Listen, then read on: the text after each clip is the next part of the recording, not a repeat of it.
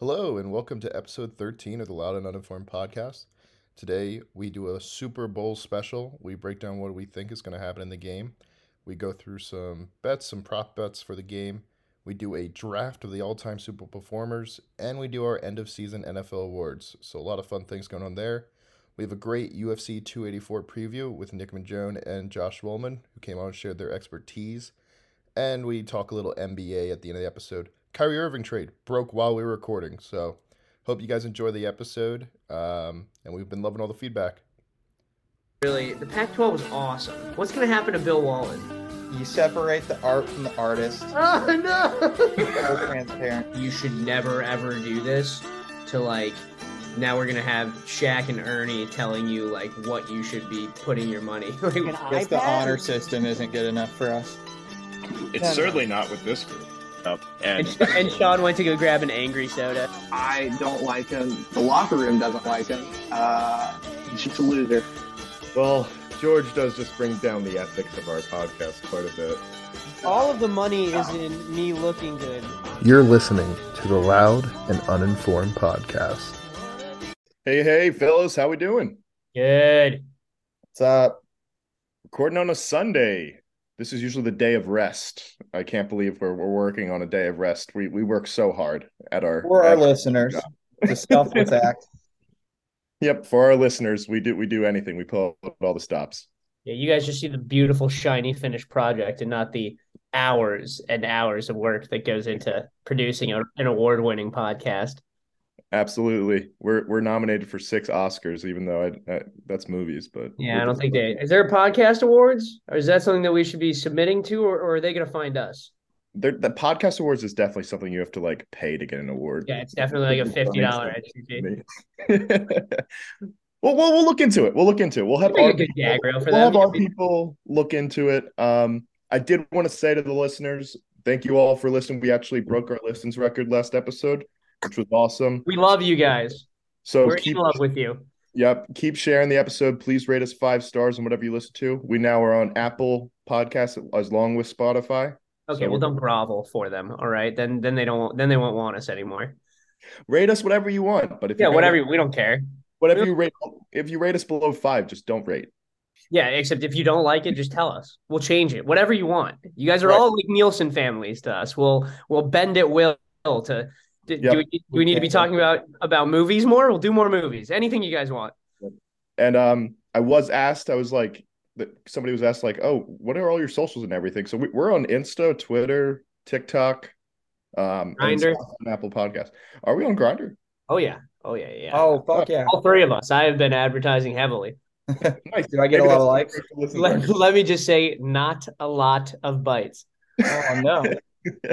What a shame. Nice. But uh thank you to all the listeners. Um so yeah, we'll we'll hop into it.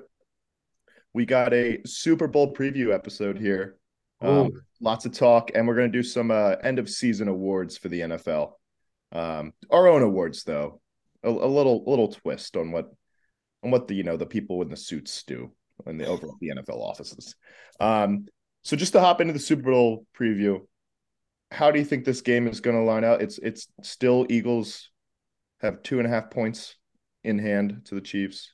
Is what feels like the uh this feels like Luke Skywalker and the rebels are gathering to take on the evil empire here. We got our we got oh who's Luke Skywalker? Patrick Mahomes is Luke Skywalker. This is the Yeah. it's the ragtag team of rebels coming up to to defeat the the long standing yeah. What the two time MVP who's already won a Super Bowl is Luke Skywalker? what is this? No, he's Darth Vader. and then and then Jalen Hurts as the as the villain as he's so clearly well cast for a villain. No, Jalen Hurts the greatest person to ever to live.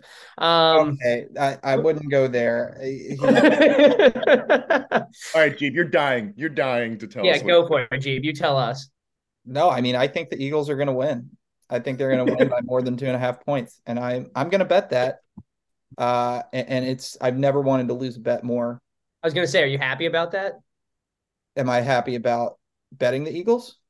Yeah. No, I don't like the fact that I'm betting. the I, I I'm betting the Eagles because I don't want them to win a Super Bowl so badly that I don't. I if if they lose and I lose money, then I'm fine. Um, I didn't want to be Hedging in your happiness. position, smart. but It is what it is. I think uh, I'm worried about the Chiefs' pass defense. Um, it's not very good. Uh, I think they can stop the run a little bit, but the Eagles are just so multi-dimensional. Um, it- it's going to be the toughest offensive test that the Chiefs have faced this year. Uh, Yeah. may- maybe, maybe the the Bengals have a better offense, but they didn't even play that well uh, two weeks Yeah, ago. but the Bengals don't have the line that the Eagles do. Like the no, Eagles they don't. dominate I- the I Um, will. I love shitting on the Eagles. The Eagles do have the best offensive line in football. Probably have the best defensive line in football. Definitely not the best quarterback in football. They have a top two wide receiver group. Um, I do think the Bengals wide receiver group is a little bit better, but I think that I won't argue there. There, I'm, I'm happy with that. Um, especially since we're in the Super Bowl. Definitely Uh, top top three weapons for sure. I will say though, uh, best probably one of the best running offenses we've seen in years. But I would argue Chris Jones is probably the best run defender in the league. Um, so that'll be interesting. He really ruined the Bengals anything that was inside. So it'll be interesting to see how much of an effect he can have. he will. that's- and, but to It's big that, X factor. And I, I, think the, the the biggest hotspot if the Chiefs are going to have success defensively is obviously the Kelce and whatever guard double teams Chris Jones every play. If they can Yeah. win the matchup ninety percent of the day, Yeah. then then and I, and I like that. The one tough thing is Landon Dickerson is going to have to wear a brace. He did get an elbow injury in the 49ers game, and he's one of our guards. Yeah. So if he's not fully healthy. I could see the Chiefs loading up on him Yeah. to try and get the week the week. But the thing is, at the end of the day, unless you have like Aaron Donald and Chris Jones is really good. Don't get me wrong. But like Aaron Donald's the only guy that has ever scared me up the middle when it comes to pass rushing. yes, yes, yes? Sort of thing. Yeah. No, up the middle. Definitely not Chris Jones' specialty. He's like a there are plenty of up the middle pass rushers. There there are, but I'm saying he's the only one that scares me. Like the best up the middle pass rushers, like Fletcher Cox is a good up the middle pass rusher, but it's because we typically have a good edge that the Yeah, defense and, and he's eating up double teams. That's what they're mostly at. So that's what I mean. Like the only guy on himself is like Aaron Donald and like I don't know Reggie White back in the day, like sort of thing. But he also he also played more end um in that time period anyway. Yeah. But but yeah, so I think that's kind of a big loophole there. And then it, it's the Chiefs' mo. They're going to have to look for a shootout, and that's that's what they're going to have to hope for. They're banged up on offense, weapon wise. So I think this isn't going to be a close game. I'm going to be honest with you. I think Yeah. Win by over ten points. So I think that the only way that the Chiefs get, I think uh, uh, Nick had had kind of alluded to this in the UFC section when we asked about the Super Bowl. The Eagles are not a team that's particularly well equipped to play when they're down. So if the game flow goes in such a way where the Chiefs have some opportunities to get on the board early and makes Philly kind of feel like they're chasing points and they can't just sit there and pick up five yards every rush uh, every time they run the ball every play. Um, I think that if you can get them into a system where they can't play the kind of really basic offense that they play so well and that nobody can stop, and you force Jalen Hurts to start playing a little more hero ball, not everything is like quick screens and inside zones and stuff along that lines. That's where I think we might have a ball game. But the Eagles have been so good at just controlling game flow. It's just been they they jump on it. They they get the they get stops they need. They kill the clock. They take the momentum from the other team. So um i yeah, i think if it's a close game the chiefs have a really good chance of winning. Um but i'm kind of i'm kind of leaning towards you sean. The eagles have done so well at just controlling football games. And honestly i'm praying that this is even like slightly enjoyable but it might not be. So gonna be I super will say, what happened the last time Jalen Hurts played really well all all year and then was in the championship game? do you think he's gonna get pulled at halftime for gardner minshew Shit his pants. That's he didn't shit his pants he didn't have any points. It's because they needed to come back and they put in two who was the better passer. That's why they Yeah, it was because they couldn't run for shit, and so they had to like change their read option offense to like an actual like throwing oh. offense. Don't try and rewrite history here. I'm not rewriting history. That's exactly what happened. Is he? No, but I'm agreeing with you too. I'm saying that I if if if it comes down to like, you know, good supporting cast, good supporting cast, but we're going drive for drive Mahomes versus Hurts, I'm taking Mahomes if that's the kind of game it turns into. But if Jalen Hurts can just sit there, be a game manager, hand the ball off, throw quick slants, which is what he's done all year. I would And he- like. He's been great at it. He's been as good as anybody. He changes the math because he can run the football so well. Like that's the offense they built. It works great. I if if Spagnuolo can do something to get him uncomfortable, start calling up those timely blitzes that he's so good at, could be interesting. Oh, So the other crazy part is the Eagles split during the season. I think it was a little bit below the league average when it comes to pass run. I think it was like 55 45 uh, pass over running in the regular season. In the playoffs, they've been 80 20 run pass. Sure, I think that's all also guys- beating the piss out of every team they've seen. They've gone up and they've gone up early. Yeah. And then they've just been running the clock out. And that Niners game, of course, they had no quarterback. So they just were like, we'll run the ball too. and it kind of ran out. But um, it makes me wonder if part of that is that Hurts has still been recovering from that shoulder injury. Yeah, And so my only fear is if the Chiefs somehow make this a game and like you said, that shootout scenario, how healthy is Hurts when it comes to throwing the ball if he needs to throw it 35 times, sort Yeah. of thing. Um, that's where I'd get a little concerned. But it's also a Super Bowl, last game of the year. He can sell out everything. There's nothing to hold back for. but I think So- that logic helps the Chiefs, right? If we're talking about what teams in worse health right now and what big points, it's the Chiefs. I mean, I think all of Mecole, Juju, and Kadarius Toney are all questionable right now. Um, I think their number one receiver that they know is going to be healthy, besides Kelce, who's also questionable, is Skyy Moore, the rookie. Sick name, but like that's the kind of thing where if they're healthy, that could be a much different ballgame. Um, because if they're not, it's going to get ugly and not fun. And like Mahomes' ankle, we haven't even touched on that, but like Yeah, he's not going to be he's he's going to be like 50%. He's still so good. He still has the ability to take over, but I'm worried about him extending plays, which is how he operates. But he's done it successfully two games post injury. So I mean, Yeah, and- but it has not looked the same. Like his ball, I mean, he he couldn't even throw a spiral in that Bengals game. He it, it was rough. Yeah. So I think that if the Bengals were in this game, though, we would be giving them more credit than we've been giving the Chiefs, and the Chiefs just beat them, you know. So I, I think that we're under, like, I think the Chiefs are starting to get underrated a little bit because they're not super dominant across every position group like the Birds are. So, it's it's not going to be. Sorry, go ahead, G. no, I you go ahead. It's gonna piss you off. Get I'll this save it for later. Chiefs and Eagles both have been home field advantage throughout the playoffs. They're both great home field advantages.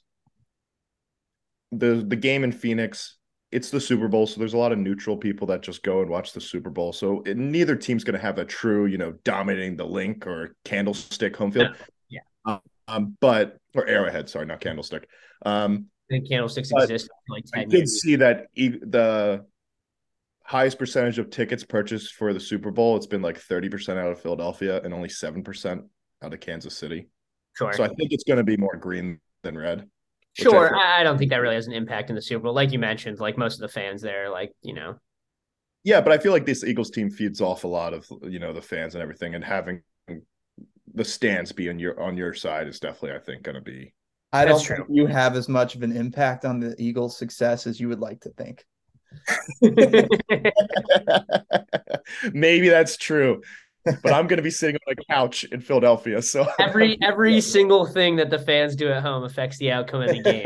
you get that. All those little morning superstitions. Yeah. If you don't do them, Yeah. my um my my boss asked is like oh because i took off a half day the day after the super bowl because i'm training back from philly then and i'm probably going to be a little hungover um but uh, they asked like oh are you going to phoenix i was like you know how much i make i'm Yeah. not going to the super bowl no. that's crazy So what's the uh, what's the points line set at right now? so i just checked fanduel it's actually minus one and a half birds what do you, what do you guys want No, no, no. For uh, well, yeah, we got to take those, but I mean for uh, like over under 50 and a half 50 and a half. Give me uh, um, I think you guys are both gonna go birds. So give me the Chiefs and give me money line because why not? and and uh, give me over 50 and a half is low. I saw a uh, I saw a script leak and apparently the final score is going to be uh 49-39 Eagles victory, but I guess we'll see. I saw another one, a script leak where the Chiefs put up like 30 points in the first half and the Eagles scored zero, and then the Eagles end up winning like 31 30. That would be insufferable. Those those memes were after the whatever podcast that was with PFT and Arian Foster, where Arian Foster was like, Yeah, we got the script every week and uh, we knew exactly how things were going to go down. And all those quote tweets were just amazing. So funny, like Aaron Hernandez reading the script before the you know Yeah. like 2015 season. Oh no. um, It was bad too though, because there's like some uh some some not not so uh not so PC news coming out of the league, as it always does. But all of the comments were just about how it was like in the script, and they were uh uh didn't really take it take it very serious. um, all right. So Skylar went money line Chiefs and the over. G. going I was with- gonna ask, are any of us above 500 for our gambling records? I don't think so. Yeah, I, we We'll have to tally them. We'll have to go back and tally them. I've only gotten right that the Eagles cover in all the games. It's been a good. It's been a good bet so far. Uh, Jeeber, what do you got? I'm going Eagles spread, uh, and then the under. Your under has been working for you. So If, if the Chiefs can't put up points, then it's tough to get over 50 points. I mean, It's true. I think that's I'm gonna stupid. go. That's stupid. I'm going over actually. so quickly. I was gonna say the over, but you guys both did it. I mean, my thing is like I want to say the over because I don't want to disrespect Patrick Mahomes fully, sort of thing. Like I feel like the Chiefs could put up 20 points in this game, but the Eagles could put up 42. What was the score when they lost to the Buccaneers? Is that 31 to 9? Yeah, maybe. I don't know. Um, A world where that something like that happened again. Super Bowl can sometimes be weird because you get these hot teams, and they get banged up, and then they show up, and you have a Patriots Rams Super Bowl that was like 12 3. 13 3. Let's calm down. All right. It was high flying. Okay, but but that wasn't of the greatest defensive Super Bowls of all time, mind you. Worst game ever. Um, all right. I'm going to go under just to be different. Um, That's actually worked out really well for me. So yeah, true. Um, all right. I think we should also choose a prop that's kind of like a yardage prop or something, and then just. Give me a Boston Scott anytime touchdown. I hit that's no, no, no, no. I, and then I was gonna say choose a big odds prop, and I'm taking Boston Scott plus five fifty to score a touchdown. Really? oh, that's not big plus odds enough. You got to go bigger than that. Plus five fifty for That's pretty big. Scott. Um, and then I also like Dallas Goedert over 49 and a half yards. I'm going Darius Slay anytime touchdown. Darius Slay, I don't even know if you could bet that. You want a defensive Eagles touchdown? yeah, what is that? Uh, that's a good question. That's okay. You don't have to look it up. Um, and then do you have like a, a yardage guy that you want to hone in on, or I would do uh, uh let's do Patrick Mahomes over yards. I think it's 275 or something like that, right? Somewhere in there. I don't know. I'm really praying to watch like an actual good football game because the last ones have been so disappointing. um are you ready Eagles? for my pick? Yeah, This, this is the moneymaker. I'm going Noah Gray first touchdown. I don't know what the odds are, but I imagine they're like 20 to 1 at least. They're incredibly juicy. So, So I- um, I think it'd be really, really smart for the Chiefs in this game if they win the coin, coin toss to take the ball. Yes. I, I was going to say that. I Yeah. want to be winning the whole game. Yeah, and you need to have Andy Reid needs to have the best play calling day. Uh, Not that he has a lot of poor play calling days, but I mean he needs to pull out all the stops here. Uh, I what I would love, and I I actually like Andy Reid a lot. In Philadelphia, it didn't work out in the end. It's just like we needed to move on, sort of thing. so But you he boot him out. He was really bad at calling timeouts when he was in Philadelphia. Like that was the one. Sure was. Yeah. I would love for in this game for the Chiefs to mess up on a timeout call. That would be brutal. That would be brutal. Also, it's like everybody's talking about, you know, like Andy Reid was the Eagles coach. Nick Sirianni was a Chiefs like uh some low level coaching position. the and offensive assistant yeah, Yeah. Andy Reid came in and fired him. so Really? Oh, I didn't realize that he fired him. This is a Sirianni revenge game. He just didn't attain him when he got the job. So, but this is a Sirianni revenge game. Who's your defensive coordinator? Uh, Gannon, who interviewed for a couple jobs, but he's staying, which I'm happy I- with. I saw that. How is interviewing for jobs during the Super Bowl? Like before that, like It's not like college though, where they like refuse to if they're still playing. Like in the pros, that happens all. DeMeco Ryans was interviewing right before the Niners Eagles game. Was he really? Yeah. I mean, they do that. It's just a Zoom call in the NFL. like I think they hop on a call. it's not. I think yeah. they probably also have like I mean if they're if you're interviewing DeMeco Ryans, I'm guessing that your uh, He's the top expectations for how prepared he is for the interview are different if he's like going week to week in the NFL playoffs versus Yeah. like, when you're talking to Matt Rhule or something. And I I think it is different too than like the college cycle because the college cycle, it's like, all right, the regular season's over. You might have a month before your bowl game, so that's like when everybody everybody's in the coaching carousel. Then NFL, the playoffs take forever, so it's Yeah. like you have to. They're not going to wait until you're done your run, Yeah. sort of thing. Yeah. But uh, do you have a yardage prop, Jeeb? You want to take? Uh, I mean, just pick any Chiefs You wide receiver other than. Uh, what what what is Valdes-Scantling at? I'll take him. Whatever. I don't know. I don't know what what the number is. Change, change mine to a Kadarius Toney over yards. All right, I'll I like it. where your head's at, Jeeve.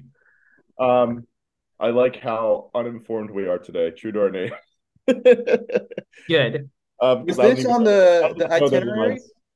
I didn't Um, see the It yardage. was. prop. It was on the itinerary. Uh, my bad. Um, Definitely. it's okay. Uh, do you want to go to our next part, which is draft your all-time Super Bowl performers? Like yes, gonna absolutely. You start, Sean. All right. So um, this next segment is we're going to draft our all-time Super Bowl performers. So you're going to get four picks. The only qualification is they have to have played in the Super Bowl. So Great. anybody's live if they played in the Super Bowl. You're going to pick a quarterback, an offensive weapon, a defensive weapon, and a coach. Um, how do, how do we want to go? How many fingers am I holding behind my head, Jeeb? Seven. None. Changed it. All right, that means I go first, and Skylar, you go second. Cool. All right, so quarterback. Oh, I don't want him. I don't want him. So I'm not going to take him. I have so much against Tom Brady. Congratulations on your retirement. You were the greatest system quarterback ever. I'll give it to you. Um, but you're not exceptional. Um, my Super Bowl performer is Nick Foles. He had the greatest performance. he had the greatest performance ever in a Super Bowl. QBR I'm wise. losing brain cells. and and Brady, beat, give me Brady. he Oh. beat Brady. All right, I will take Um, Tom Brady with the number two overall pick. I am That was going easy. to take Julio Jones. you got to take a quarterback, Chief. No, I'm going with the wide receiver. Do we have to do? Are we doing it in this order? Well, we're gonna snake, so then you can have the first one, offensive weapon. So Okay, you can have okay. Julio. All right, I want Julio, and for quarterback, I guess Why is it always got to be so difficult? Why can't we just follow the form? Exceptional quarterback play. Definitely not Matt Ryan. Um, Aaron Rodgers. Why not? Are are we basing this on their like Super Bowl performance? yes. Oh, Well, he's got a Super Bowl, you know. Yeah, I don't know, but I don't know if he played. Yeah, I'll give it to him. He probably played pretty well. Yeah. That's my whole point with Nick Foles. Like he played amazing in the Super Bowl. That's why I want. You can kind of just do whatever. Again, this is not a. No one's grading this Life or death. except for our, except for our many our many valued listeners. Yep. Um, uh, I think for my weapon, I, I think I think if you're gonna have Brady, you should give him Gronk. So give me Gronk.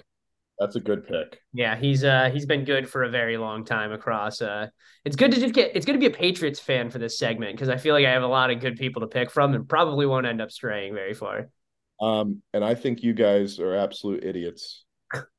I'm taking Jerry Rice, the greatest football player to ever play. Yeah, Jerry, Jerry Rice is a good pick. I don't know where Julio Guys, we're really showing our age here by picking only modern. No, I'm Jerry sorry, Jerry I Rice is wasn't alive when Jerry Rice was playing. I don't know how I'm expected to. He owns the record Appreciate books.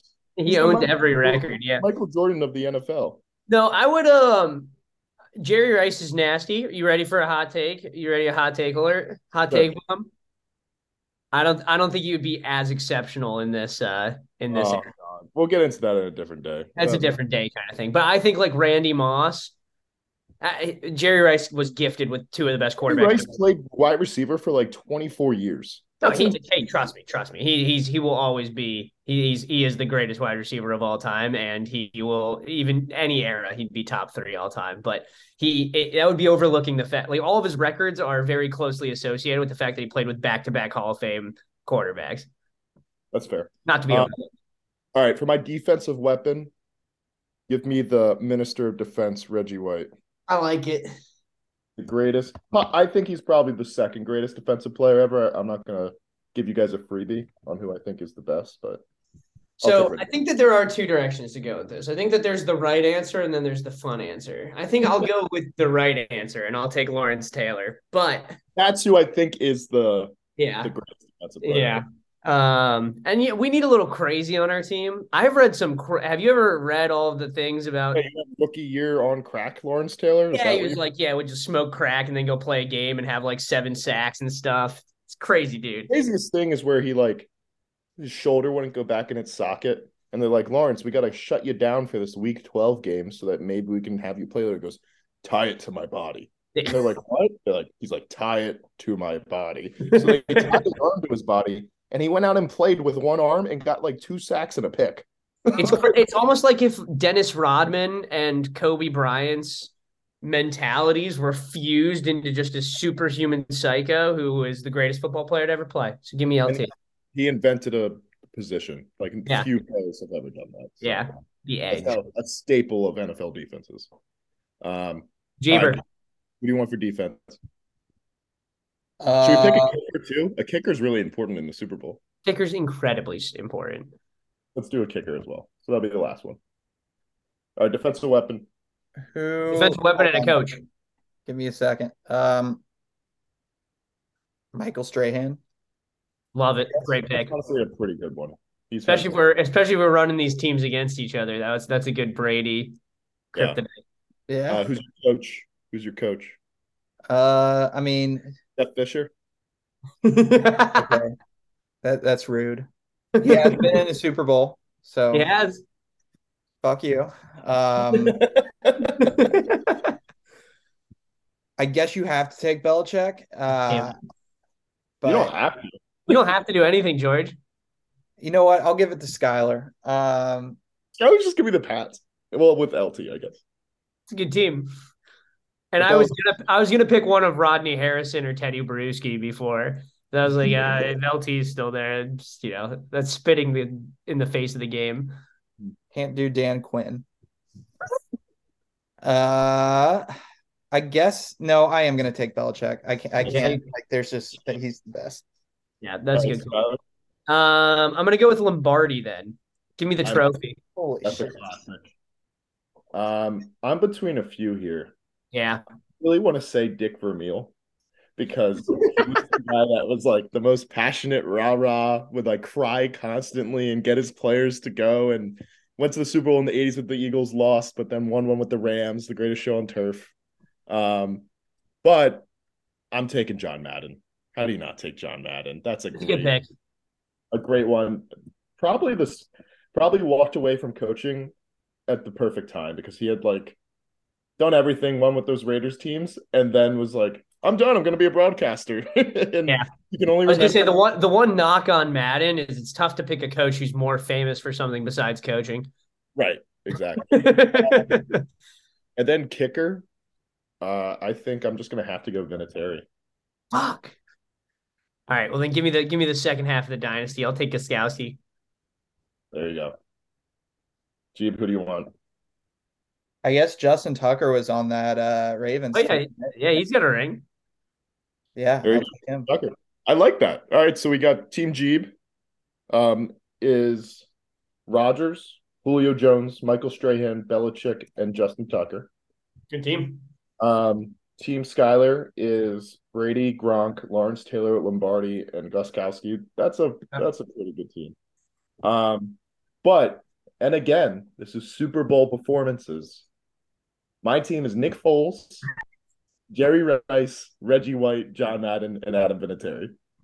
It's a good team besides Nick Foles. well, that was good. That was good. Um, That was a good segment. I like that segment. So who knows? Maybe we will talk baseball at some point. It seems seems like there are more heated baseball takes than I was than, I- than I thought about. yeah. Oh no, Sean and I are Um, gonna go at it. I can't stand the Phillies. That's good. That'll give us something to do in the summer. Yeah, yeah. Um, to those listening, we are not doing a baseball segment. We're actually going to stick to football right now. I just started recording, so they they just yeah. week, week before the Super Bowl, and we're not going to talk about baseball. What is this? um, my dad's been asking for a hot stover segment. Apparently, that's what you call off-season baseball talk. Hot stover. Perfect. Hey, Great. we should have your dad come on here. Yeah, we should get your dad on here at some point. Dad, you're listening. You're you you've been invited by the You other hear hosts and myself, so you're welcome. Um, get some good takes. You know, he has coached multiple NFL players, so you know he's, he's an There you all-time coach, and he takes all the credit, especially when he coached them in eighth grade. It was all him. I want to Well, hear that's his what you really to start. takes. I want the to hear his seed Notre. Dame takes. I think Notre Dame's such an interesting team, like going into the off season. I'll tell you what, you're gonna have to watch your potty mouth when you talk to my father, dude. I, I I'm not I'm not gonna cuss. I've been, I've been good today. I haven't said anything bad other than that one thing that we're gonna bleep out. yeah, please don't say it again. All right. Um, we want to do a little NFL end of the year awards. Um, little variation on what the NFL itself does with MVP and everything. These are closer to uh, like high school yearbook superlatives. They they are. Um, but I think that's the right thing. So for the first one, it's called Best the, eyes. The Best Player Award. So not MVP, but Best Player, because I think that's always the big argument. It's like, well, this guy was the MVP this year, but he's not the best player in the NFL. Sure. Or it's more of an NBA argument, like LeBron James could have won the MVP every year, but didn't, sort of thing. But who do you guys have as the Best Player Award for the? So I I was framing this as like positional value doesn't matter.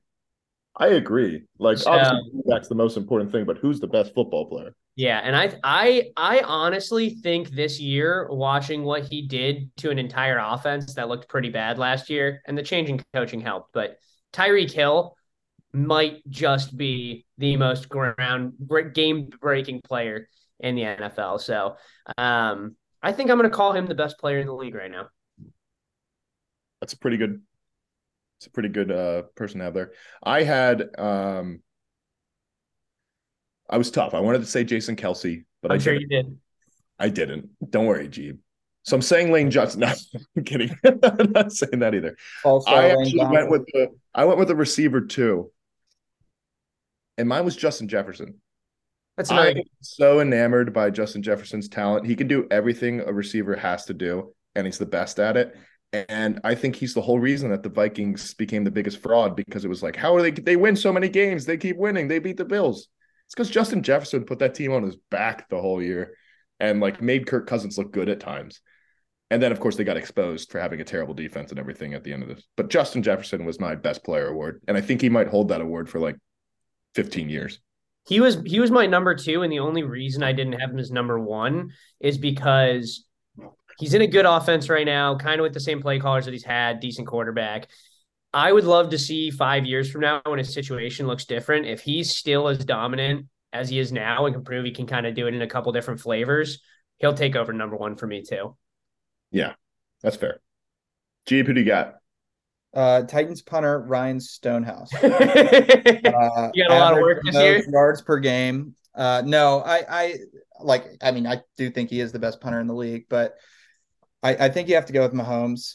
Uh, like, it- it's not a very interesting pick, but it's like he's the best player in the league. I don't Yeah. think there's any. There's too much arguing. Uh, and I think um, also Travis Kelce, just with what he, I, it's tough because like, how how do you kind of separate like like what are Mahomes and Kelce without each other? Yeah. So Well, because it's funny, I was kind of going the same direction. I was thinking of, you know, who are the best weapons in the league, and Kelce's definitely up there. But yeah, for me, it's tough to it's tough to divide the two and figure out who's giving what, and that's why for me the the Tyreek Hill pick because it was less impressive what he was doing with Mahomes, much more impressive when he was doing with Tua. So um, Yeah. But I think I think by the same token, they stripped down Patrick Mahomes' roster, and he still looks like the best player in the league. So I think that's a great pick. yeah, there hasn't been too much drop off in my opinion. Almost none. Yeah, so Mahomes. My girlfriend was locked outside of the house, and I had to go let her. in. Nice. I just ran through flights. I mean, Mahomes is like a. It's a hard to argue thing, but Yeah. sort of. Um. Okay, a little different. Who was the most exciting player? Like, who did you w- turn on a game? You're like, oh, great, I get to watch this team because so and so plays for him. I, I saw exciting as also being kind of a boomer bust kind of thing. Shots out of breath. Um, I think this year it was Saquon, home run hitter. He is a lot of fun to watch. Fun to watch. Um, and I think that the Giants were a little fraudulent, but so much of it was having like a super superstar running back. And I don't think that we've really seen that since like like Derrick Henry's been that guy for a little while now, but he's really been like the only guy. And I think that Saquon being back and healthy, he was starting to teeter on number two of being uh, the, the kind of running back that's special enough that it's worth paying him and that he can flip the game on his own. Excuse me. Breaking news. Breaking news. News on the podcast. The Nets have traded Kyrie Irving to the Mavericks. No, no way. That's crazy. No That's- way. It was Spencer Dinwiddie, Dorian Finney Smith, and a first round, a first round and multiple second round. All right, how many months do we think he lasts in Dallas? Uh, let's let's Not a lot of Jews in Dallas. Probably part of the reason he wanted to get out of Brooklyn there. He can say that he's Jewish. Um, um, let's let's uh, save it for the NBA yeah, segment. but I yeah. did Wow, that is I- crazy. that. Um, but we'll we'll continue with the NFL stuff. But I am excited to talk that now. That's Uh, our first. Uh, that's our first bomb that we've had right. while recording. That's exciting. That is Did, very. did you exciting. check the Twitter handle? Are you sure we're not getting Barry McCocknerd? I had a very trustworthy source named Jack Carney text me the Woj tweet, so I, I trust yeah, I, I, I'm looking at the Shams tweet right now. Yeah, he's a he's an accountant for the government, so you know they never mess up. Notorious fleet. Okay, so Saquon's a good pick. I went with Christian McCaffrey. Um. I was thinking watching that Niners Eagles game, and I was just like, I'm actually terrified of him. Like, I just don't want him to have the ball at any time. And there's few guys in the league where at every moment in the game, I'm terrified of them having the ball against my team. So and it was funny. They were handing halfback dives, and he broke one. Remember that? right, yeah. I mean, he's just he is so exciting to watch, especially when you don't have to see him go against your team. But I was like, God, he terrifies me. Every time he has the ball against my team. That's a good pick. Yeah, Jeeb, who do you got? Uh, it's tough. I I think I'm gonna have to go with Titans punter Ryan Stonehouse. Ryan Stonehouse with a clean sweep of all the awards. He did get to punt a lot this year. He did, he did. I mean, we he was a, a very valuable part of our team, and uh, averaging fifty whatever yards a punt was was pretty cool. I guess if if we're gonna not be converting. Is that your real answer? Uh, no, I mean, like I don't want to say Mahomes. Uh, I, I like Ja'Marr Chase. Like I, I just like watching him. No, I, you know what? I'm gonna go with Josh Allen, and I know he had an up and down year, uh, but just watching the things he does uh, when when he isn't making dumb decisions, it's uh it's pretty special what he can do. That's fair. I love how I love how we created these rewards so we wouldn't be like the NFL and just choose quarterbacks for everything. But uh Jeeva's Jeeva's really stuck to the Yeah, I mean, it's the most important position. I don't know what to tell Keeps you. on like- track, baby. Um, so that's good. Uh, what about most surprising team? Jeep, you can go first this time. You, we've been making you go last. Uh, most surprising team. I I did kind of see the Eagles being good, so I'm gonna say the Eagles for you probably. No, Uh, I, I actually think there's much more surprising teams than Really. Eagles. Um. I was kind of back and forth on this one. I think the Bucks being as bad as they were was surprising. Um, True. but in terms of an optimistic surprise, the Giants, uh, I, I think that was uh, obviously it came to an end, but uh, Daniel Jones kind of showed that he was worth uh, worth keeping around, and and Daboll they, they have a bright future, I think. Yeah, I think uh I think the Giants are the are the obvious one there. They definitely out. They're probably were the biggest. Um and then my like bad my bad surprise was the Saints. I thought the Saints were gonna be really good. I thought Jameis Winston was gonna finally pull it together. Michael Thomas was supposed to be back and healthy. The defense looked great, and they were awful. Um, the other one that I liked a lot was the other New York team too, is the Jets. I don't think anybody saw them being a piece away before the season started, and now it's like they're probably one of the hottest potential free agent destinations. And if I were a betting man, I'd say that they're. What is that smirk? You better wipe that silly face off your face right now, Mister. They are. No, Sean. Yeah, I- right I when I called them a big free agent destination, Sean just got a little shit eating grin. you gave great analysis. I'm not gonna oh, I'm sorry. You don't think a lot of people want to go play their games in East Rutherford? You'd be wrong, pal. um I think it's more the tax issue. But um Yeah, that's true. Do they get taxed like Jersey or New York City? depends on where they live, I think. Oh, is it where you live? No, I it's where don't. you play the games, but then he's also probably going to live in New York City, so he's going to have to pay. It, I don't know. It, it's a disaster. don't even. I don't know what Aaron it. Rodgers is going to do next Um, year, right? So my I think this was the most interesting award to choose because I think like you guys said the Giants came to mind for me, Bucks came to mind for me, Saints came to mind for me. Um the Lions, but I thought the Lions were like I thought they were going to take a step forward no matter what. They took more of a step forward than I thought they would. Um but the most surprising team to me was the Jaguars. And I, one. I like Doug Pederson as a coach. I thought he was going to help them, but I saw them as like a four-win team this year, like starting to get the wheels turning. Yeah, yeah, starting to get some close games. And they won a playoff game. yeah, Like that's a great year. Now, mind you, they beat Justin Herbert, which isn't saying much. But um, you know, Trevor Lawrence looked good. Uh, um, so I, I'm going with the Jags. Also, like, how bad was Urban Meyer of an NFL coach? That this Terrible. roster had talent. Like they made some good free agent signings in the offseason, but they had talent, and he he was just terrible. Yeah. Um, so my my pick was the Jags. I'm surprised nobody mentioned either the Rams or the Cardinals. Was that just because they were unsurprisingly bad? I just thought the Rams are a ticking time bomb. I didn't necessarily think this was the year, but like they mortgaged everything. Yeah. And it's like as soon as injuries happen, You're done. Yeah, I they think- had no no depth. I've never been high on the Cardinals. Like, I don't think Kyler's good. I think uh, like there's word that they're having trouble hiring a coach. I was also surprised about the Colts. Like the Colts were supposed to. That's a good one. Yeah, I forgot about that. the Colts really fell. To my enjoyment, Because they were close last year, and everyone was like, if you had anybody besides Carson Wentz, this is a team that's winning the division. And Well, they they lost to the Jags on like the last play. the yeah, last, yeah, uh, exactly. And it was they were Carson's fault. in and they lost. Yeah, I think that was but that was the thing with the Colts is the last couple years it's been the same thing with Philip Rivers, then Carson. Like they're like Yeah. they should be good, and then they're not. But I think at least you didn't have Jonathan Taylor as like a perennial offense player of the year candidate. Number one pick in fantasy. Huge yeah, huge bust. I, I I fell victim to that in one league. How did you not take him first? Like McCaffrey looked like the Yeah. injury prone guy. Like you had Yeah. to take him. Exactly. So um yeah, uh that, that's a good one. Colts was a good one. I forgot about them. Um, okay, let's do least surprising team. I'll go first here. It's the Cowboys. They do the same year after year. that's a good Oh, one. The roster stacked. Oh, they're winning some big games. Here they come, and they fall short again. Yeah, that's a good one. Jeever, go for it. gonna go with the Texans. They uh, they were really bad.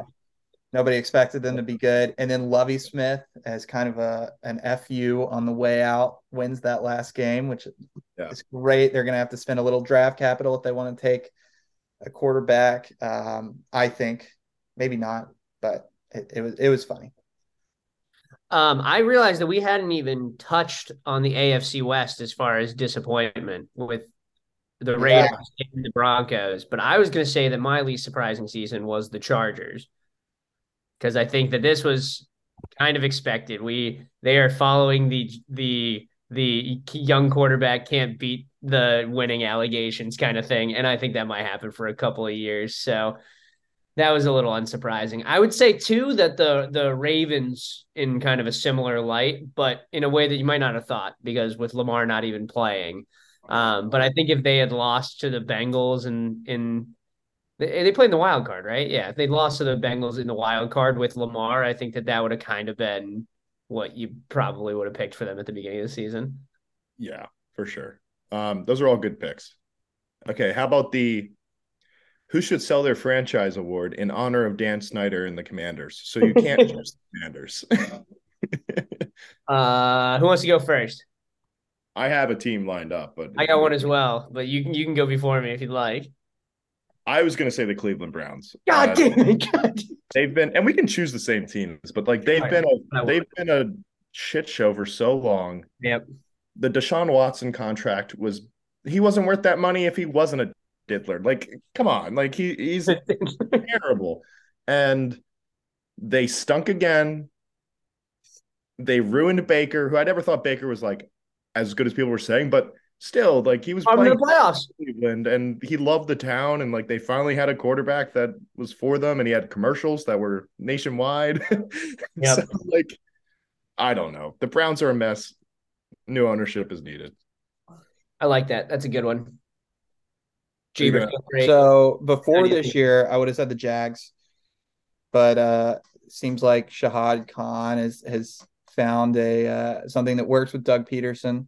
Unfortunately, I, I enjoy the AFC South team sucking, but um, so I, I guess he doesn't need to sell the team yet. I think the I, I don't know, like the Texans are just such a dumpster fire all the time.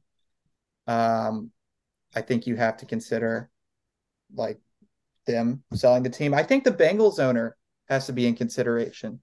Like if you don't have enough money or if you're unwilling to pay the players you need to pay, it's the NFL. Like there are a lot of billionaires in Ohio. You can find somebody else who will. Ohio, well-known billionaire state. I, I looked it up, and and there are like like uh, uh, quite a few. Bottom line, there's just a lot of people in Ohio. People Yeah. A lot of there's uh, a lot of people, money everywhere too. I think anyone would buy this team.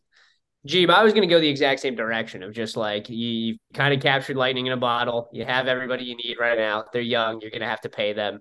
The most ridiculous hurdle is like, oh, your owner, who's supposed to be a black hole of, of wealth, is just refusing to pay them and is going to break up this team. Um, so yeah, that was that was a good one. I think that's probably the direction I probably would have gone. I think like a team like Minnesota could use some new life. They've been middling for a very long time. That's a really passionate fan base and city, has great history. Um, I don't know much about the ownership structure there. So I don't know if it's new stadium. So What? they have that nice new stadium. I'm not sure. they sure do. I don't know if that happened with an people ownership. paid change. for it or the owner paid for it, but it was probably the people. Almost certainly the taxpayers. Yeah. That's how it goes, Sean. Yeah. Uh, it's it's some guy named Zygi Wilf. Yeah. Quite the name. Yeah. I think Uh, he's a good I. I think while we're in that division, the Bears. I was thinking that too, but they've been owned by the same people since like their inception. yeah, they're, they're Yeah, just but like, people uh, don't. Their fans are getting sick of it. Like they they're Well, the big thing will be Soldier Field if that re- re- retains as the stadium and they do a ton of upgrades or they move out of the city. And I think, I think they're moving. uh, It's like pretty much decided they're moving out of the city. no, they're not. The city just made a big proposal. I know, and I, I heard they still aren't doing it. Like Lori Lightfoot's digging everything she can to try and get him to stay, and they're like, "Nah, we just bought this racetrack like twenty miles in the suburbs. We're, we're getting the fuck out of Chicago." Um, which, based on the one team we're not allowed to pick, put the state say- back in DC, you cowards. Yeah. Yeah. Yeah. I was Gee, I would say this. I was just gonna say Snyder bought like apparently bought a ton of land in Virginia and everybody reported it as true, and then it turned out to be false and that he ha- he was just trying to get the city to pony up. So Okay. Yeah, if one thing that these owners are great at, it's uh, it's putting putting whatever they feel like out into the media. All right, last last award here. Who's the most annoying award? And this can be team, player, owner, coach. I don't care. Whatever whatever you're thinking. Sure. Um, a, a- a four-time defending champion, anybody that's related to Patrick Mahomes. I I actually had not seen anything about them all year, and then I saw a video of them celebrating after they won the AFC Championship, and I was like, oh, I forgot, I hate you people. No, Yep, I, I think that I think he had some talks after last season when Jackson Mahomes was really peaking um, in terms of being a menace, uh, and he's kept him quiet. I was going to go with the Eagles, and here's why. Watson, aside from doing steroids, do, starts early every like a, a- decent amount of snaps, and I know Sean thinks that there's a loophole that uh, literally allows you to start early. It doesn't. Like your foot has to come to a complete stop.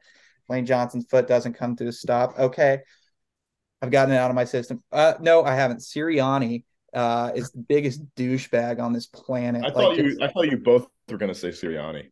I, I think he's annoying. Um, but I'm done with the Eagles hate. And I will say I find the Jags annoying.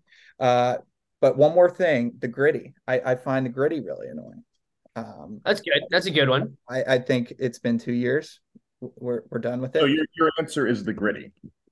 my answer is the gritty, but my real answer is the Eagles. The gritty slash Eagles. Gritty slash Eagles. All right, fair enough. Um Mine is fun. I hate fun. Mine, mine is Justin Herbert. He's the most annoying player to me in the league. He gets so much hype for no reason. Like, give Trevor Lawrence that hype. He's the actual good young up and coming, starting to challenge the rest of them. Besides Joe Burrow, obviously. I think Joe Burrow's already there. yeah, But- he's already past it. Trevor Lawrence should get that love. He beat Herbert in a playoff game for Christ's sake. Like Herbert, Herbert annoys the crap out of me that he gets all this praise when he he, he won't have a job in two years. That is a hot take. Like I That is a very hot take. Yeah, he's Carson Wentz 2.0. Um, so maybe he'll have a job, but like nobody will want him. Sure. Sort of. I guess we'll see. I would like um, to see him with competent coaching, and maybe Kellen Moore is the competent coach that he needs. Hmm. Hopefully, I, he, he can't be much Um, worse. Hey, all I would say, all I would say is, Jeeb, is maybe look at the common denominator next year when Herbert doesn't play well again, and you're blaming Kellen Moore. Okay, well, it's Maybe. not like Kellen Moore's a home run of a hire either. It's uh, I, Oh already God, building he's in the already building in the- excuses. I knew Um, that was coming out of your mouth. All right, that was good. Good little wrap on the NFL. Of course, we'll talk the Super Bowl outcome, and we'll always be up to date on the off-season stuff as the podcast moves forward. We are joined by two UFC sharks, but more importantly, two two Philadelphia Eagle fans. Uh, much to Jeeves' dismay, it's now a three to two. And Skylar didn't even make this interview yet, so he'll pop in at some point. But uh, welcome. I, I, I assume it was him, Sean, but I was uh I was hoping to to chirp whoever was running your guys' Twitter last oh, that's Oh, day. Someone had too many natty lights, I think. It, it is possible that happened. Watching with Eagles fans is is it just It's got to be rough. I bad can for the mental health. All right, and it, Well- it's doing it with AJ Brown too, which is the uh, Yeah. the Titans basically doing it. I, I, we can go down that rabbit hole. Let's not. Yeah, we don't need to. We don't need to go into why Jeeb got banned from Twitter and now allowed him. I, I was not banned. I, Locked I forgot my password. I, I didn't remember my password. I wasn't banned from Twitter. It's pretty hard Yeah. to get banned He didn't Twitter. remember his password, so he went on on the uh the business password. Nice. I- Uh, I Jeeves banned from Reddit, not Twitter. It's Reddit he's now banned from, actually a subreddit, not not Reddit as a whole. Social media. Jeeb's banned from a lot of places. Bottom line, Jeeb can't go a lot of places anymore. Um, all right, so but we should be talking about UFC 284.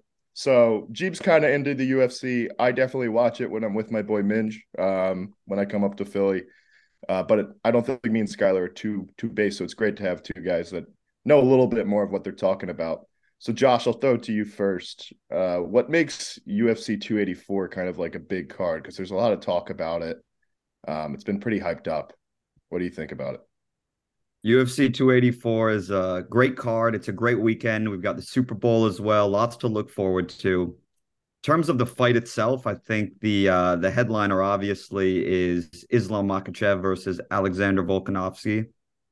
Two pound for pound real kings uh, of the sport. You have Volk, who's uh, moving up in weight to fight Islam, who just recently took the lightweight belt from Charles Oliveira. There's a lot at stake in this fight. I think Volk's reputation and his legacy really could take it to the next level if he were to win. And then obviously Islam could really solidify uh, his status as a pound for pound uh, legend, really, if he's able to win this fight. So those are just a few of my top of mind thoughts, but there's a lot more to get into across the rest of the card. The even better thing about this this fight is it's happening in Volk's backyard. It's happening in Perth, Australia, um, where he's from. He trains a little bit with Izzy over at City Kickboxing. Um, but yeah, he's straight out of Australia.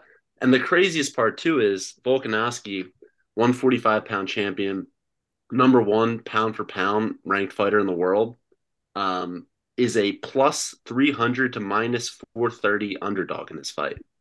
Islam is minus 430 in this fight. Um, which is I think for me it shows just how dominant Islam is, but I just think is a is a complete lack of respect for for some of the fights that some of the performances that Volk's put on recently. Gotcha. So what Josh, you kind of went into a little bit of the background between these two guys and Minji threw in some tidbits there. How would this change their careers? Because you guys were both saying this is like a defining fight for them. Like, what's the next step for the winner here? Yeah, I think obviously Volk has proven everything he can at featherweight. He's basically cleaned out the division. He's beaten Max Holloway three times, although some Holloway fans might deny that. But well, that second fight, that second fight, he did not win that fight. But in my opinion, but the third fight cleaned him out, clean sweep, no no controversy. Um, which is an unbelievable performance. You guys know anything about Max Holloway, one of the best of all time, and just made a fool of him in that last fight. So yeah, continue, Josh. But yes, just had to point that out. Right, and so obviously, Volk is, is the pound for pound best fighter in the UFC right now. I, I think his uh, unbeaten streak is uh, approaching. I want to say it's almost twenty fights or something like that. I mean, his performance in the UFC is is undeniable, and his skill is undeniable. And so, when you've cleaned out an entire division, really your only options are to move up in weight. And he's facing a really tough challenge in Islam Makhachev, who, for your viewers who might not know, is really sort of a protege of Khabib Nurmagomedov.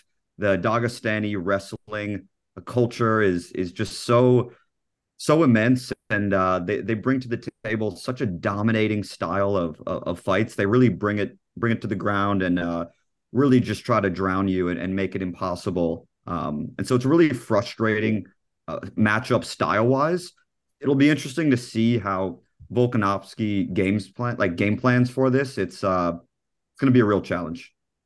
It's it's super interesting too because Volkanovski used to play rugby and weighed about 185 pounds at that time. The crazy part though is he's five six. There's a very very distinct height difference in this fight. I believe Islam is 5'10. So he's going to look really small in there, moving up in weight, like Josh said. Um, massive, massive stakes for his legacy. But in his interviews, it doesn't sound like he's just going to move up and, you know, make this a one time thing. He wants to defend both titles, which is unheard of. There's been double champs in the past, Conor McGregor being the most prevalent. He didn't defend either belt once. Um, Amanda Nunes has a fake belt at 145, and then she has the 135 champ belt.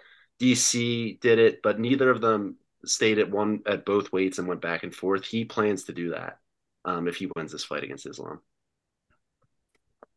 Nice. So, talking about the fight itself, who who do you guys like? And we can go to, we can go through some of their highlights of the card if you guys want as well. Also, Skylar, thanks for joining, man. Great to have you. I, I, was I was telling Christine if I'm not there in about ten minutes, my boss is gonna have my ass. Thanks for joining. So, what do you guys like on the what do you guys like on the card? Yeah, so I think starting with the the main event, I think the odds makers pretty much have it correct. Uh, I think the, the, the size difference, as we've alluded to, is going to be a lot for Volk to to handle. Despite what people might say about his history in rugby, uh, as, you know, at a higher weight, I, I think when it comes to the octagon, I think Islam is just going to really impose his will on the fight. Uh, unfortunately, I think Volk is obviously extremely skilled and talented, but no amount of talent can really overcome that kind of size difference. And I think you really saw something similar happen when uh, Izzy moved up to to light heavyweight to uh, fight Jan Blachowicz. We, we, sort of see this happening, and I think as Minj said, like DC, Amanda Nunes, Conor, that they've all sort of done this, but it's not something that uh, is easy to maintain. Uh, you can maybe you know catch lightning in a bottle and pull it off but it'll be very difficult i think for volk to defeat someone who's just has all the momentum going for him uh, in islam and i think going into the islam charles fight I, I really was interested to see how islam game planned for that and, and how he would match up there. And as we all saw he really made light work of, of charles oliveira. So if you can do that to charles oliveira i think volk doesn't really present that much more uh, in his game. So I sort of see it going down a very similar path. You mentioned there that the thought is, you know, he could catch lightning in a bottle, which is similar to how Leon, which is another big fight coming up, the rematch of Leon versus Usman, but similar to he did in the fifth round, completely caught lightning in a bottle. Beautiful head kick to to knock out the number one pound for pound at the time champion. But in this fight, I think it's going to be a more drag him out. I think it's going to be a super competitive fight. I think people are really, really doubting Volk, but he's going to be hard to take down. He's going to be even harder to hold down at his size. He's super strong for being five six. Like I said, he weighed 180 pounds at one time, plus 300 underdog. There's a couple lines if you guys want to get into it that I like on this, but I like Volkanovski by decision. I think this is going to be a, a drag him out fight. I think Islam's going to look good early in the first couple rounds. I think he's going to get worn down. And when they're on the feet, I think those exchanges are going to be mostly won by Volk. I think this is going to be back and forth action. Islam's going to hold him down probably a little bit in the first two rounds, but when we get to those later rounds, I think Volk has a real chance of getting his hands on him and uh, even potentially TKOing him in this fight. So uh, I kind of agree with you on that. I, I, it's more will. Like I really, I like Volkanovski, and I want to see him win. Um, I I think we always bet with our heart on this podcast. Yeah, I think I probably in a little bit too in this situation, but I talked myself into believing it. So, from a technical standpoint, I think the height disadvantage might actually help Volk defend some of those takedown attempts. Uh, looking at who Islam has fought, uh, well, really just Oliveira. I mean, Oliveira is a tall guy. Like, what is he? His resume is weak compared to the way he's being hyped up. His resume. It's a bit thin, but his performance is. Yeah, he was pretty dominant. But I do think that Volk might be able to stand in there and, and stop those takedowns from happening. Uh, and he definitely has an advantage uh, if he can keep it striking. So. When you when you outstrike Max Holloway for five rounds, you, yeah, you can't tell me he's not going to be able to do it to Islam. And I do I do think Islam's going to get him down. I think he's going to get him down multiple times. But if he can survive on the ground and if he can get back to his feet, it's gonna he's going to gain more and more confidence as the fight goes on. And I see a I said I think a win by points. I could even see a fourth or fifth round TKO. He did survive Brian Ortega. That slippery bald head of his was able to. Right. Who's known for yeah. what's the what's the line on him winning by points? Volk by points is plus 490. Oh, that's tasty. Josh, that's you, Josh, it won't be fair though. You went first. So is there anything you want to you want to say to defend your what, what you're well, here in the fight? Right. I mean, I think I keep having flashbacks to two fights in particular. I think the Brian Ortega fight uh, for Volk and then the Charles Oliveira fight for uh, Islam. I think that coming into that Oliveira fight, I think there were a lot of doubts about Islam's striking ability. And I really think that people continue to sort of underrate it. I think what may be getting in the way of that is this sort of reputation that the Dagestanis have for, you know, having such a dominant wrestling base. But I don't think uh, you can really discount Islam's ability to stand on the feet. It's not to say I think he's better than Volk striking wise, but I think let's not discount that. So that's the first point. And then the second point I think is right. We can all remember when Ortega got Volk in that really deep choke and he was able to to slip out of it.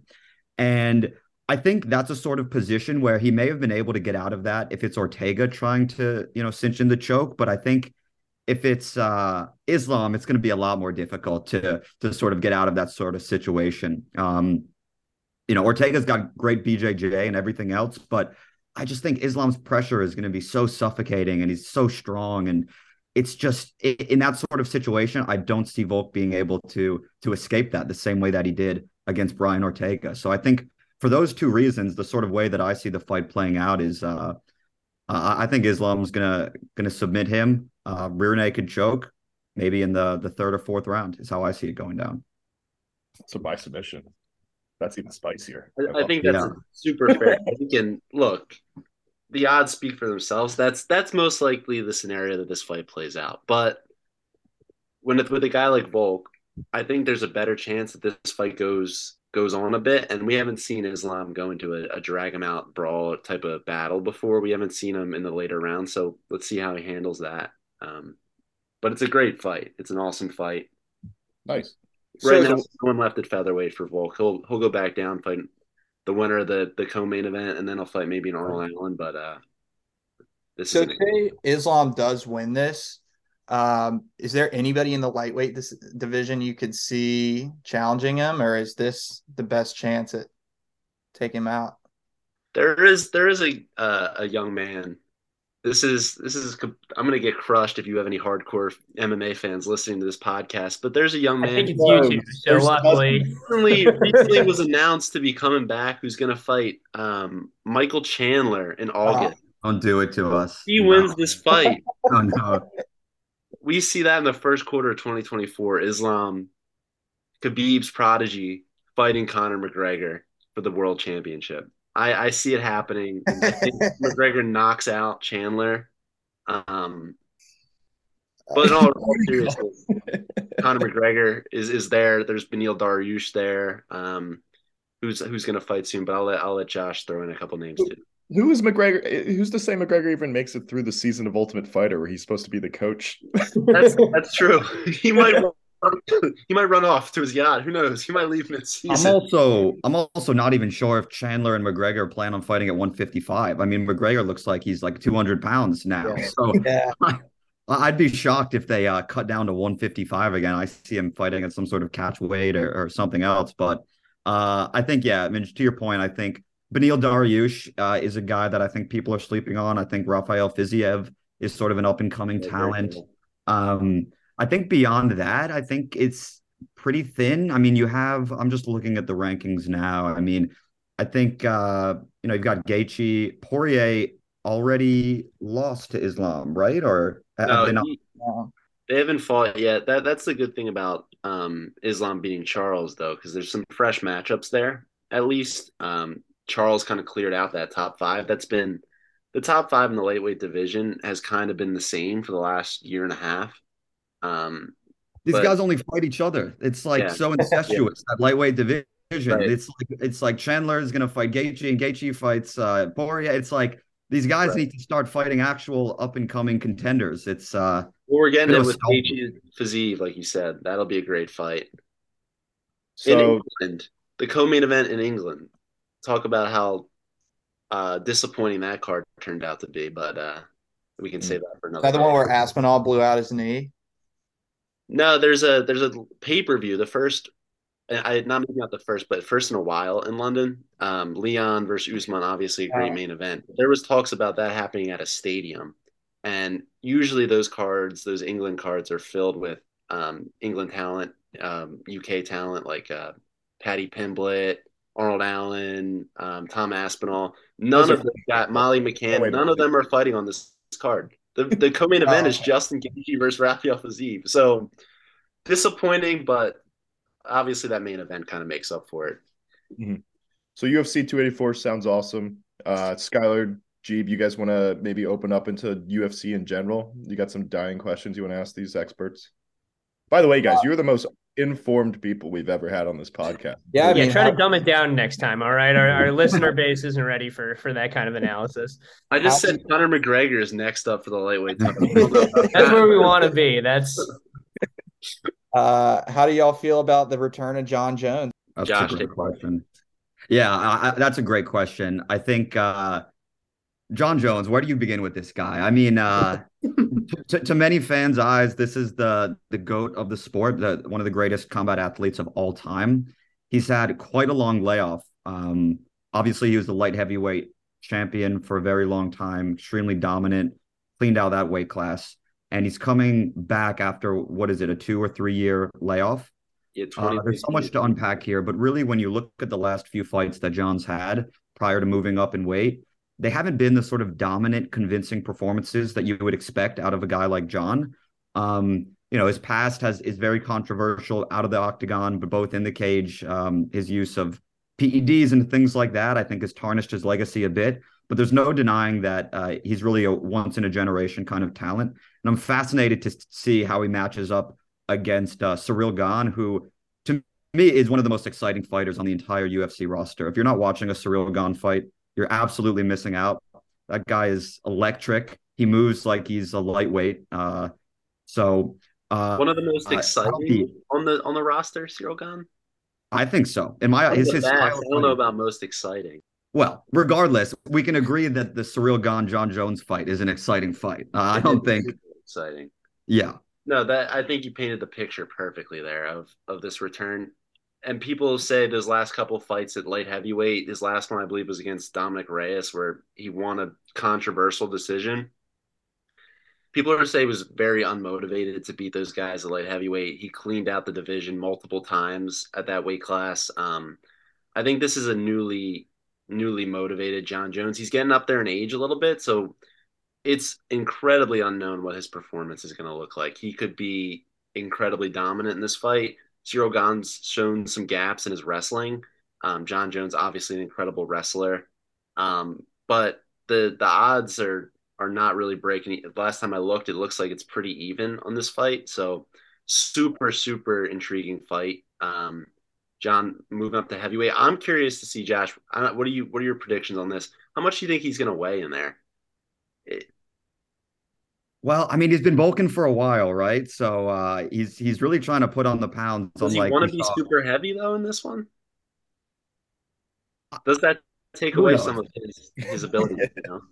yeah, with, with, that guy, I mean, who, who knows with Jon what what he's going to do on on fight night? I think that uh, I, I, respect his approach to bulking up, uh, which we saw Izzy tried to just sort of move up and maintain his weight, thinking that he could take advantage of his his speed and his um, you know agility to compensate for that weight difference. But I think we saw clearly that you really need to take your time uh, when you're doing that that sort of thing. So, um, yeah, it'll be fascinating. I mean, to your point, the the even odds probably about right. Uh, I mean, looking at how Jon performed against Dominic Reyes and looking at how Dom Reyes has looked in his last few fights doesn't paint a very pretty picture.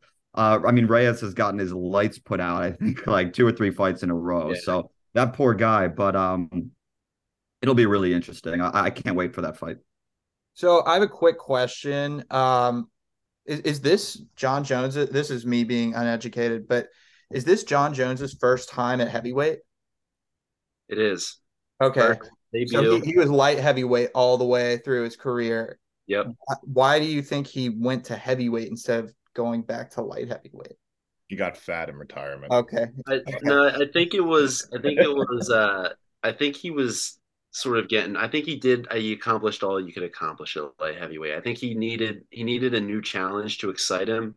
There's okay. a lot of names at heavyweight. Light heavyweights, the division's sort of in a rebuild now since Jon left. Uh, the the titles changed hand, I, I, think, three times in the last three years. They had uh, that draw between, yeah. uh... and then they did another title fight the next month. So yeah, that that division is is interesting. But um, I'm thinking, uh, you know, he needed something new to do, and and this is an incredible challenge. And if he wins this fight, there's no question about it. He's the greatest of all time. I think uh, an interesting topic that uh, I want to discuss as well is Francis Ngannou is leaving the UFC. What do we yep. think about the implications that will have on sort of mixed martial arts in general and, and the UFC as well?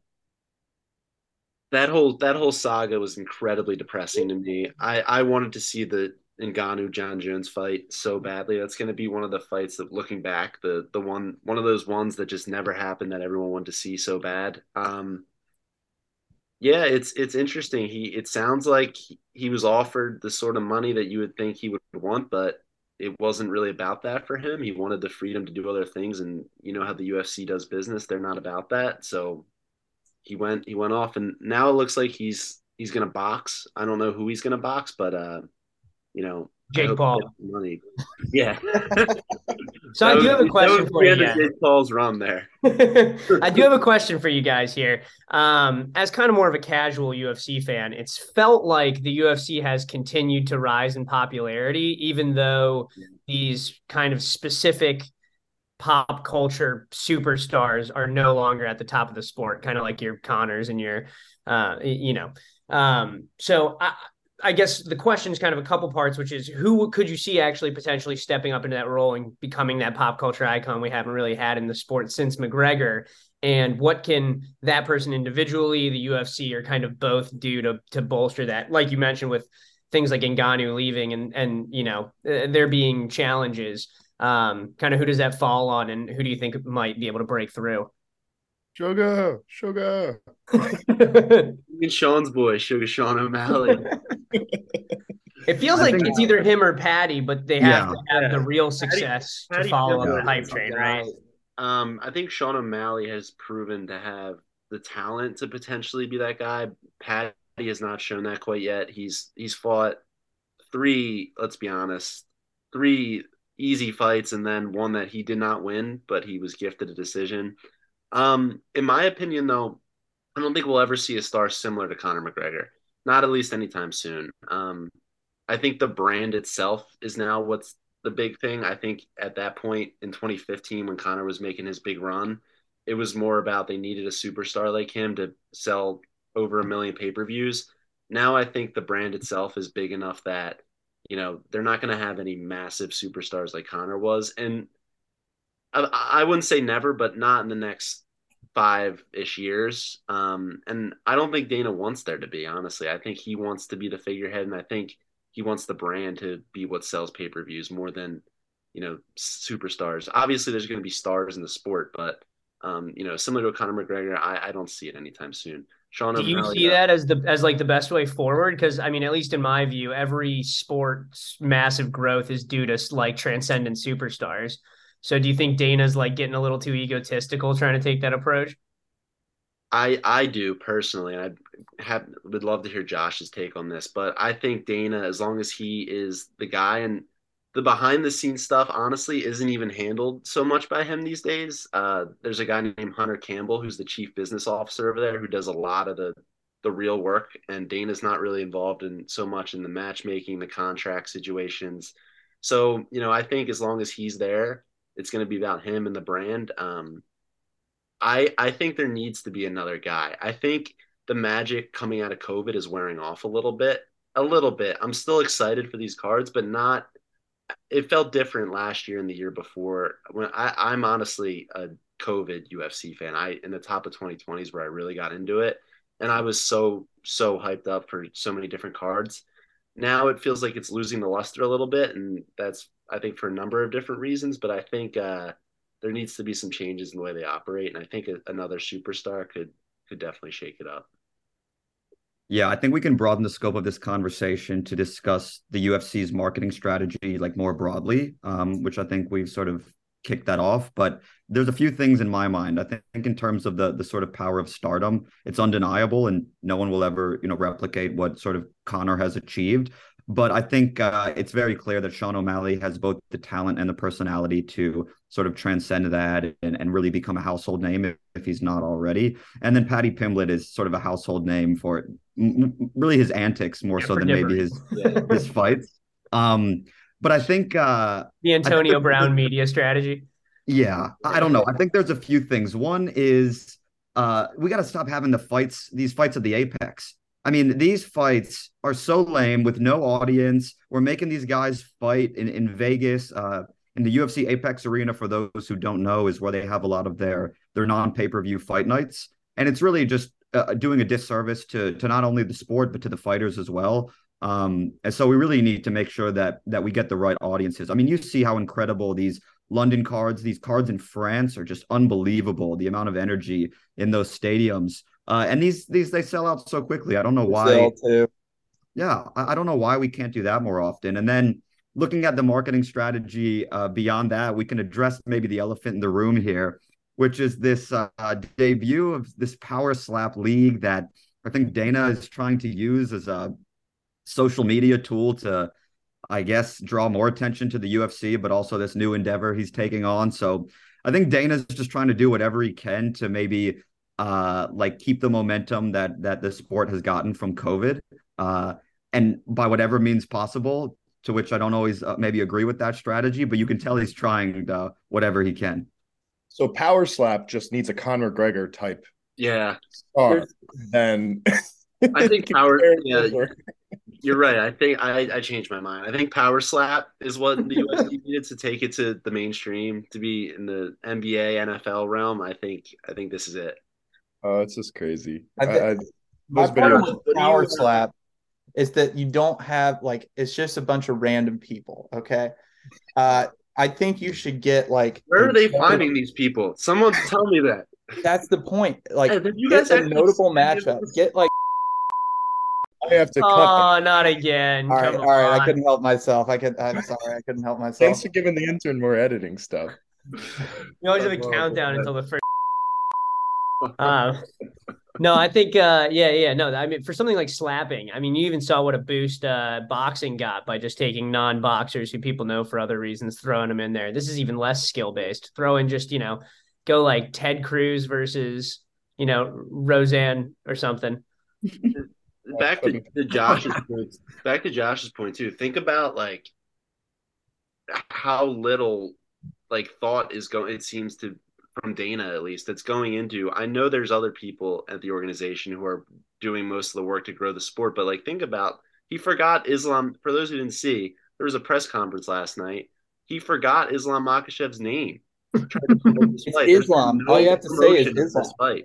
It's been all. If you go on the UFC's Instagram, you go on their social media, it's all power slap. So, you know, so I, I have seen a bunch of complaints that he's just not promoting it. Um, yeah. I mean, yeah. That, All right. Um, we're finishing up here. I do want to get uh, your guys' take on the Super Bowl. What's going to happen? Eagles, Chiefs. This doesn't really seem like a, uh, a fair and unbiased group to be. For the listeners, for the Nothing listeners, uh. Minge is wearing a DeVonta Smith jersey and Josh is wearing an Eagles sweatshirt. So, so, so I think we can call that two picks for the Chiefs. you think the Birds got it? um, it's tough to say. Uh, I'm a little nervous to be honest with you. Um, I think it's all going to come down to, you know, are is AJ going to? I think he's been very quiet in this in these playoffs. I think it's going to come down to is he going to make plays? Is Miles going to Miles going to make plays? Because there's a good chance if we don't score quickly that we go behind in this game, and uh, we got to show that we have the same firepower. I think it's going to be a high scoring game. I think it's going to be um, incredibly back and forth. Um, in the end, though, I think the Eagles win this one 31 28 final. Love it. Yeah. Well, thank you guys for coming on. Uh, I really appreciate didn't get Josh's pick here. Oh, yeah. Well, Sorry. Eagles win 31 28. Let's go. Let's score. Well, thank you guys. This is awesome. Really Yeah. appreciate you coming on. Absolutely. Thanks for, Thanks for coming on, fellas. We'll be back Thanks, to talk guys. soon. hey guys. See you next Go week. Birds. Yes. Yes. So- So talk about the Kyrie in the room. Absolutely. So earlier this week, apparently nobody in the organization knew it was coming, including Kevin Durant. Kyrie Irving releases he wants to trade. He puts in a demand as soon as the talks break down between him and the Nets, puts in a demand immediately and says he will sit out the rest of the season if not traded. Crazy. This is what we'll, we'll get into all of it. And then news broke. He's going to the Mavs for a first round pick. Spencer That- Dinwiddie and Dorian Finney-Smith too. And Finney- okay. Um, which is funny he's already back on the Nets. I know. Um, but what what do you? This is it. Always happens. Some superstar gets upset, but the Kyrie thing was so weird to me because like he's had a terrible year in terms of like off court stuff. PR, yeah. can't be can't be worse. And then all the reports of the last month, it's like, oh, the Nets and Kyrie Irving are on the same page. It looks Yeah, like hunky dory. They started winning. um, things seem okay. They're going to get rid of Ben Simmons because he's the problem. Bam, Kyrie Irving drops this. So, Yeah. what are your thoughts on on this whole Irving situation? Um, I've always said that the thing that I will always respect about Kyrie Irving is that he approaches his job the same way that I do, which is that he doesn't really want to be there and that he's just gonna keep leaving to get more money at the first set. And granted, I think that's fine if you're in like the corporate world, eh, eh, but all the people that play in the NBA, it's like the lifelong dream for all of them, except for Kyrie. He might as well be an accountant. He could not Right. care less. So on that hand, you know, I get it.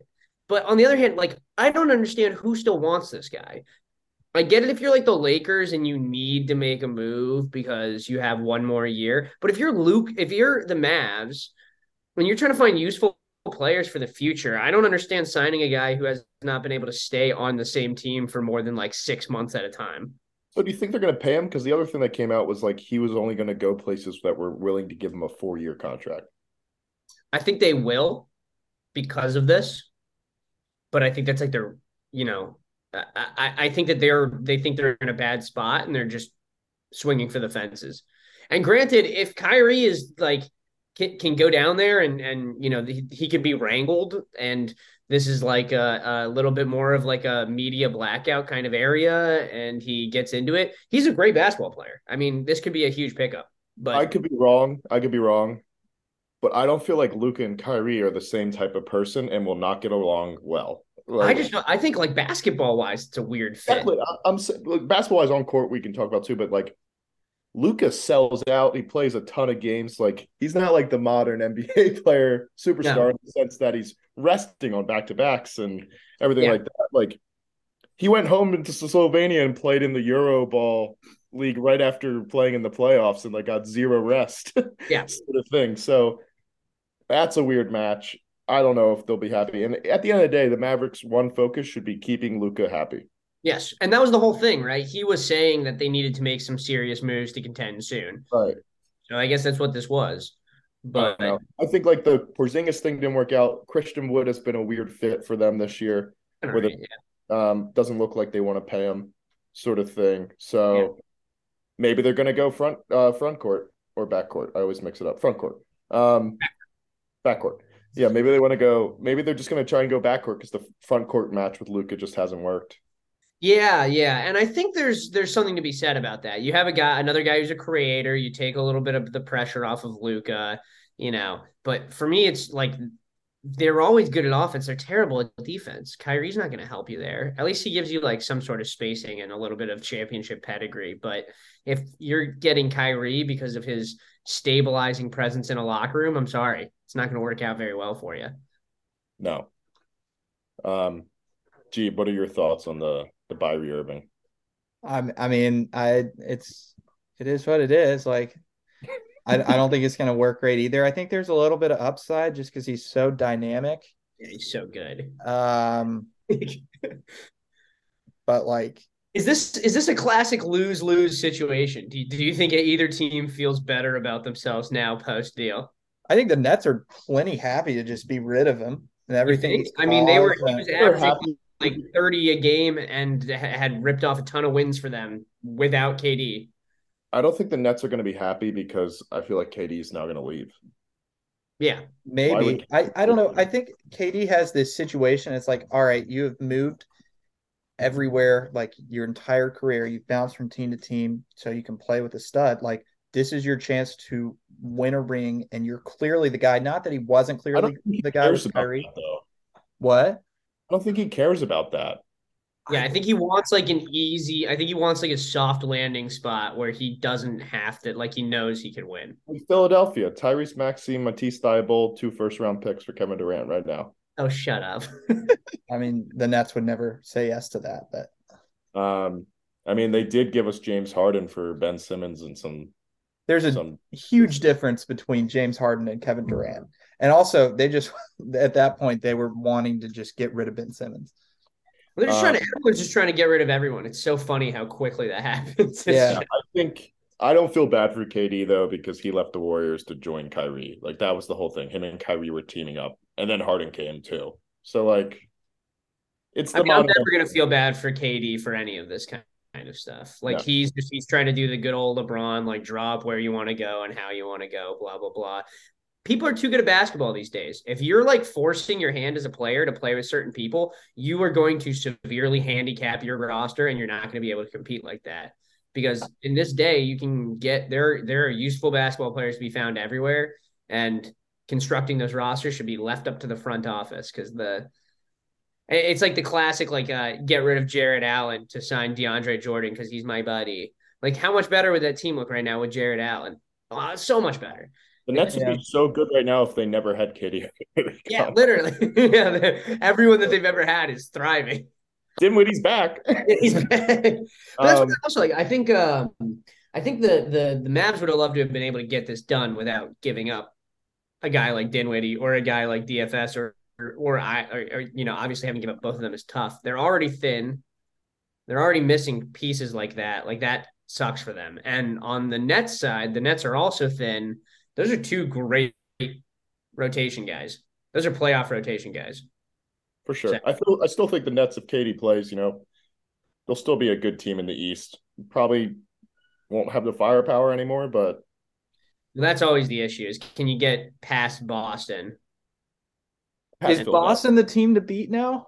Like, is, Oh, it, yeah. not Sure. still Massively. Milwaukee? No. They made the finals last year, Celtics. They made the finals last year and they have the best record in the NBA now. They're I, know, very I just feel like Milwaukee has the best player. They're still a very good supporting staff. Like Yeah, they've been underachieving and then guys truth like is about the East- less it's the regular season though. Everybody underachieves. Well, the truth is about the East is it's just so good. Yeah. like It really is. the Celtics are the first seed. They're like two and a half games ahead of the Bucks and Sixers, who are tied for the second.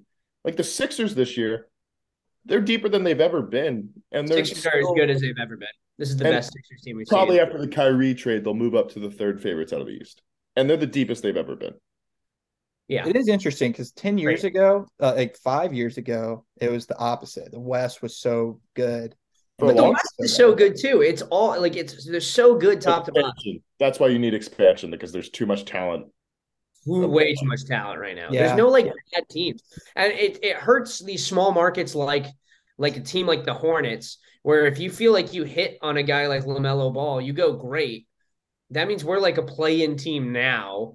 We're like a couple of pieces away from really competing in a few years, and that's just not the landscape anymore. It's like, yeah, you got Lamelo, like you have to hit and hit and hit and hit to just have a competent team, and they won't because their GM and and Michael Jordan is terrible at this. And so it's just gonna it's never gonna be enough. It's we need expansion. The Hornets have are they're always somehow in cap hell and just don't have any good Yeah, players. they're always somehow paying like Bismack Biyombo from like the in like the mid two thousands or something. Nick Batum. Nick Batum. That was a So to great. wrap wrap up NBA talk here and probably the pod.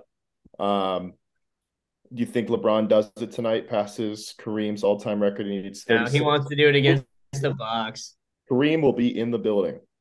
tonight. Yep.